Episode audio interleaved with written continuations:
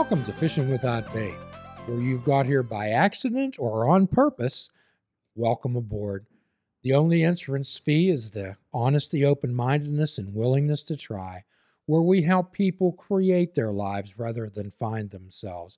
We ask, help people explode into their lives through full impact mindfulness. If you're welcome nowhere else, you're welcome here. Jump on board, grab a paddle, and let the adventure begin. Hello, everyone. I'm Jim Ellermeyer. I'm a behavioral health therapist, and today, as always, uh, we're joined by our good friend and co host and producer of this program, Mr. Mike. And we are also welcoming two special guests this evening, and we're welcoming them to the Sorgatron Media podcast family. And they would be Eamon and Merlin. Thanks for having me. Thanks for having us. So, so, Eamon, what's good about being you? What's good about being me? Oh God, that's that's an introspective question. Um, I'm, you know, I think, especially with this podcast that me and Merlin have uh, got together and done, I think it's also helped me kind of ex- um, explore a lot of good things about me in terms of the things I enjoy, sort of getting my full um, breadth of me as a person, um, and all my interests out there, and being really passionate about things that I love and and and really care about. So I think that's kind of the thing I'm discovering is really good about me right now and sort of really embracing it. I would say definitely. Merlin. Same question. What is good about being Merlin? Um, you know, I I have been on a long journey to figure that out. Um, and there are things that I used to specifically um not consider good things um that I do now consider good things.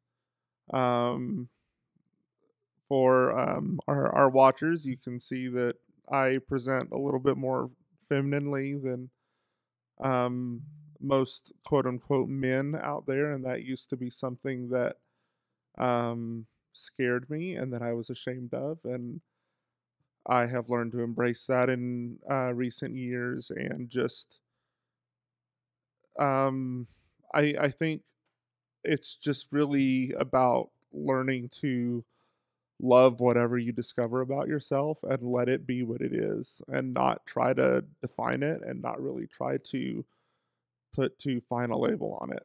Sounds like much acceptance, Merlin. Uh, it's been a long road to get here, but yeah. Yes. So generally, what I ask people, Eamon, and I'll ask you both this: Do you both know the difference between right and wrong? I would hope so. I think you know. I, I definitely think you know. I, the way I was taught at a very young age is to look at it in that way and sort of look at life that way. Like, um, part of me, like my dad, really instilled that in me a lot. The concept of like doing your best with your best intention and putting everything that you put into the world, like making it the best that it possibly can be, and factoring in your impact on the world. I guess you could say is is was sort of his philosophy and a lot of things he did in in a lot of the thing that he taught me um, at a young age. Um, I think that's really focused me in a lot uh, when it comes to the way I sort of move about daily life, and I think I have that in mind probably a lot when I go about things um, in the back of my mind, just kind of him in the back of my head saying like, you know, think about something, you know, make sure that you're doing the best that you can in that regard. Sounds like your father was a great influence. Oh, for sure. He is he shaped a lot of uh who I am and and um if it wasn't for him sort of like really instilling that in the early stages of, of uh, me and my brother's life as well, like I think I I think a lot about like the different path I would probably be on. Cool. How about you, Merlin? Um, right from wrong. Um, I think a lot of that is subjective, but I think as long as you're leading with love and compassion, then even if you get it wrong, if you're open to learn, then then that's right. Do you both have a moral compass? Yeah, definitely that. Can you both be dependable? Yeah, I think so. Can you both tell the truth? That- I mean, I Can can, we? tell the truth. Are you Can- both? Are you capable of telling Yes, the truth? Yes, there you go. yes. Canon, uh, I don't know about my accuracy rate maybe all the time, but Do you treat people with courtesy and respect? oh yeah, for of sure. Of course. I think that's big in our So a lot of times I'll ask people, I'll say, "What's good about being you?" And a lot of times they they don't have an answer. yeah. So I'll say to them, I'll say, "Well, do you know the difference between right and wrong? Do you have a moral compass? Can you be dependable? Are you capable of telling the truth? And do you treat people with courtesy and respect?" And if they say yes to all those, and I say, "There's a lot of really wonderful things about you." Yeah. Yeah, I think wonderful. that's like a good through line and like you said, like a really good checklist, I would say. I I think that's what I look for in other people as well. It's just, you know, there's obviously going to be variances and differences, but like those basic tenets, I would definitely say is a big factor for me. Well, we always ask people, especially when I deal with young ladies who have real problems with self concept and self esteem. Yeah. I usually, as a validation exercise, rather than ask them what they have to offer, I ask them to define what the requirements it takes to be with them. Mm. So, back to the Sorgatron Media family, you two started a podcast. And uh, from what I gather, you two are not native Pittsburghers. No, No, no, no. We're we're Texans. Um, please don't shun us, Pittsburgh. Pittsburgh natives. We we love now, your beautiful city. To be fair, I am t- uh, Texas born and raised. Uh, Eamon was born in Michigan, but then moved very early in life to Texas.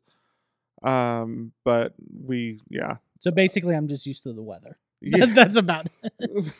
Um but no yeah we moved up back in september um settled in here kind of made, made the decision pretty quickly to make the life change. We decided like around the summer that we were going to go sort of full throttle with it and and uh make that move um which was definitely added to the scariness factor of just how quickly it was.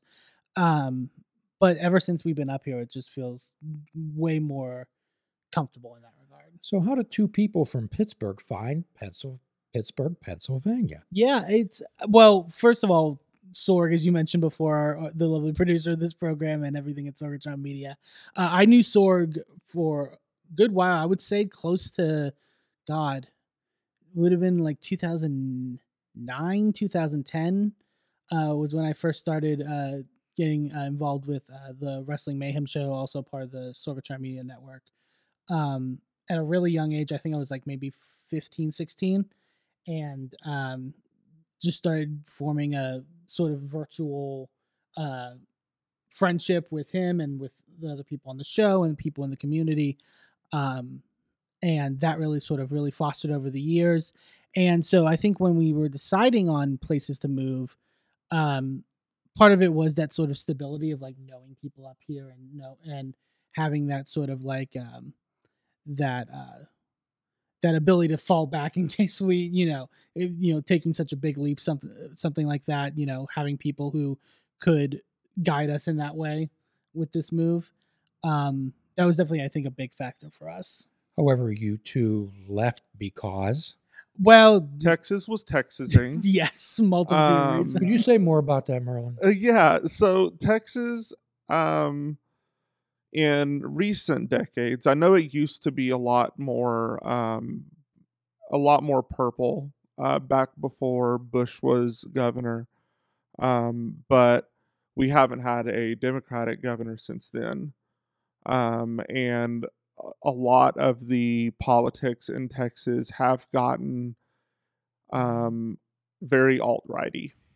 Um, Texas has been leading the charge in the nation, along with um, along with Florida, on uh, anti-queer bills, anti-trans bills, um, and it was increasingly becoming a place where we no longer felt safe to live out loud.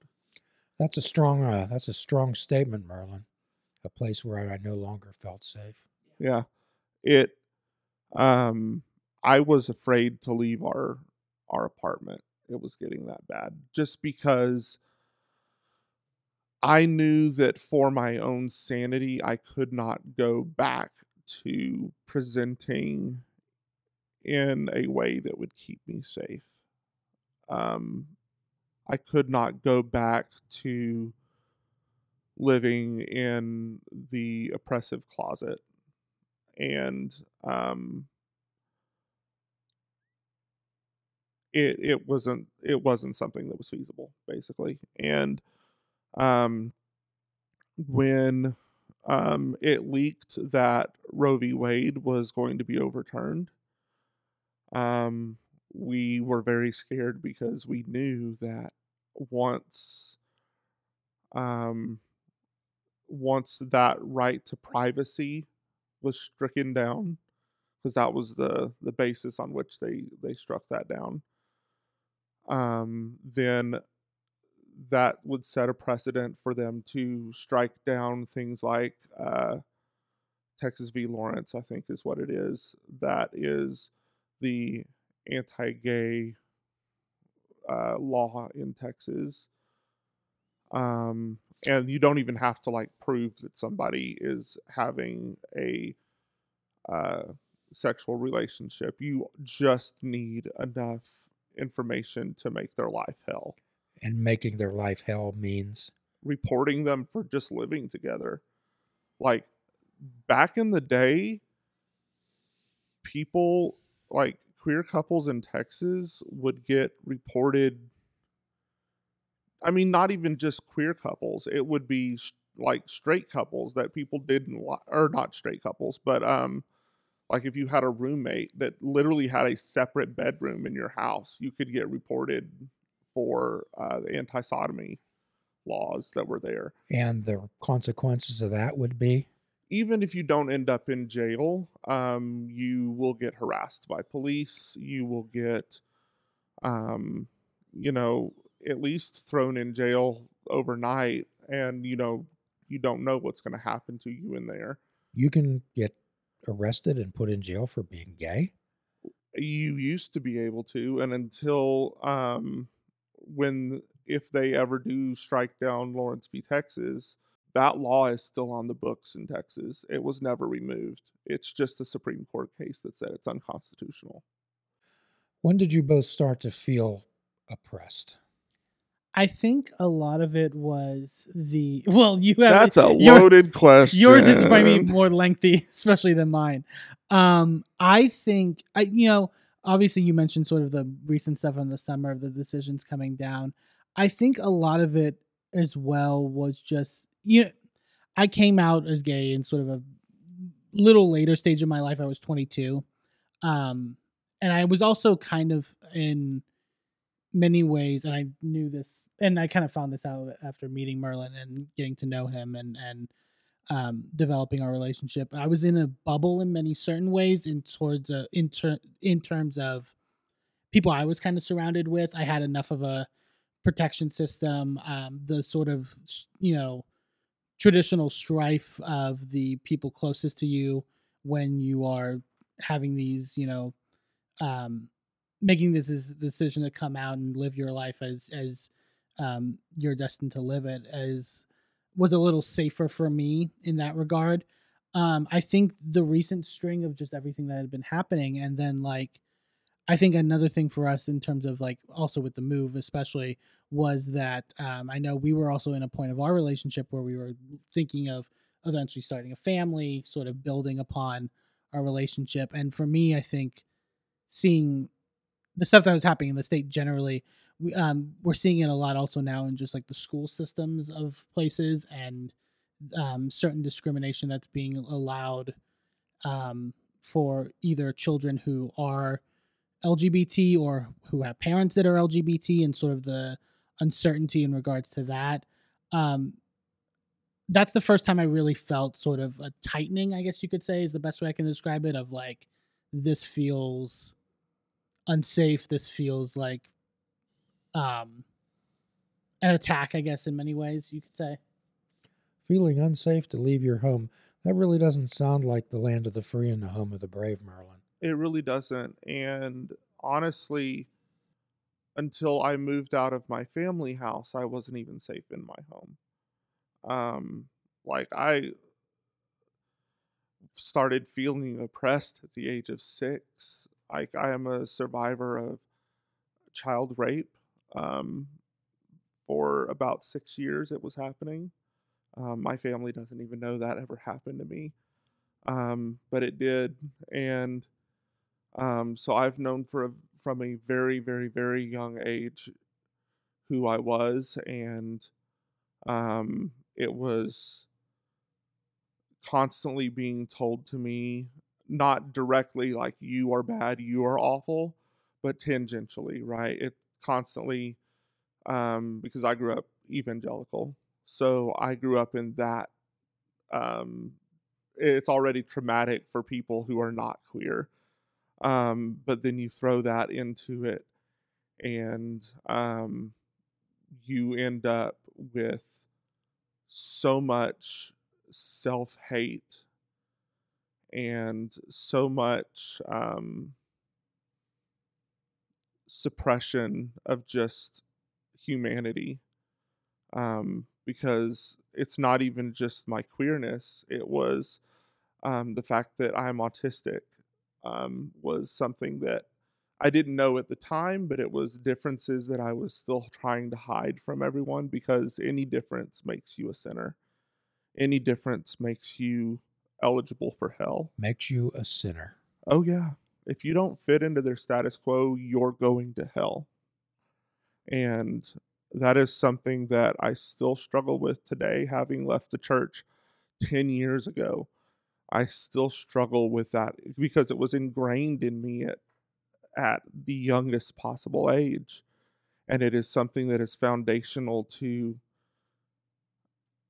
every thought process I've ever had. So having to deconstruct that conditioning, uh, it is painful and it takes a long time. But I think I'm finally starting to get out of that. I like that term, deconstruction. Yeah, it Sounds like you've uh, been in front of a therapist before. Um actually it's been TikTok. Honestly, I was gonna say Um, he's actually he's more the therapist in the relationship. I He's a great um, therapist. I love psych uh, psychology. It's something that I've always been passionate about.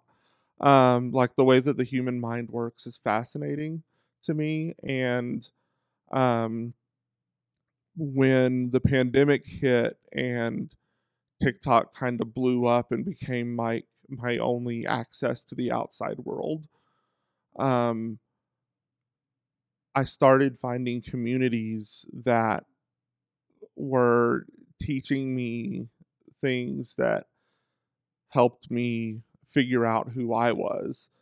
Um, you know, the autistic community there and neurodivergent community there is huge. Um, I'm also pagan now that I've left the Christian church, um, and the pagan slash witchcraft community there is also huge and vibrant.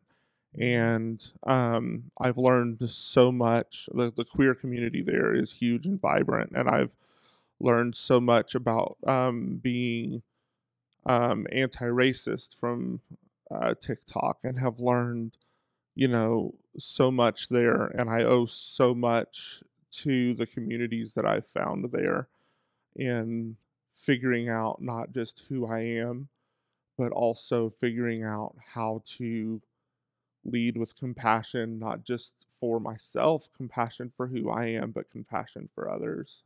We'll be continuing our conversation with Eamon and Merlin of A Gay and His Envy podcast on our next episode. And as always, we offer a free prescription fruits, nuts, and vegetables. Unplug your television and take up fishing. And for a truly mindful experience, we suggest that you fish without bait. Do a kindness for yourself and do a kindness for another. Forgive yourself and forgive another. Till all are free, none are free. Namaste, my friends.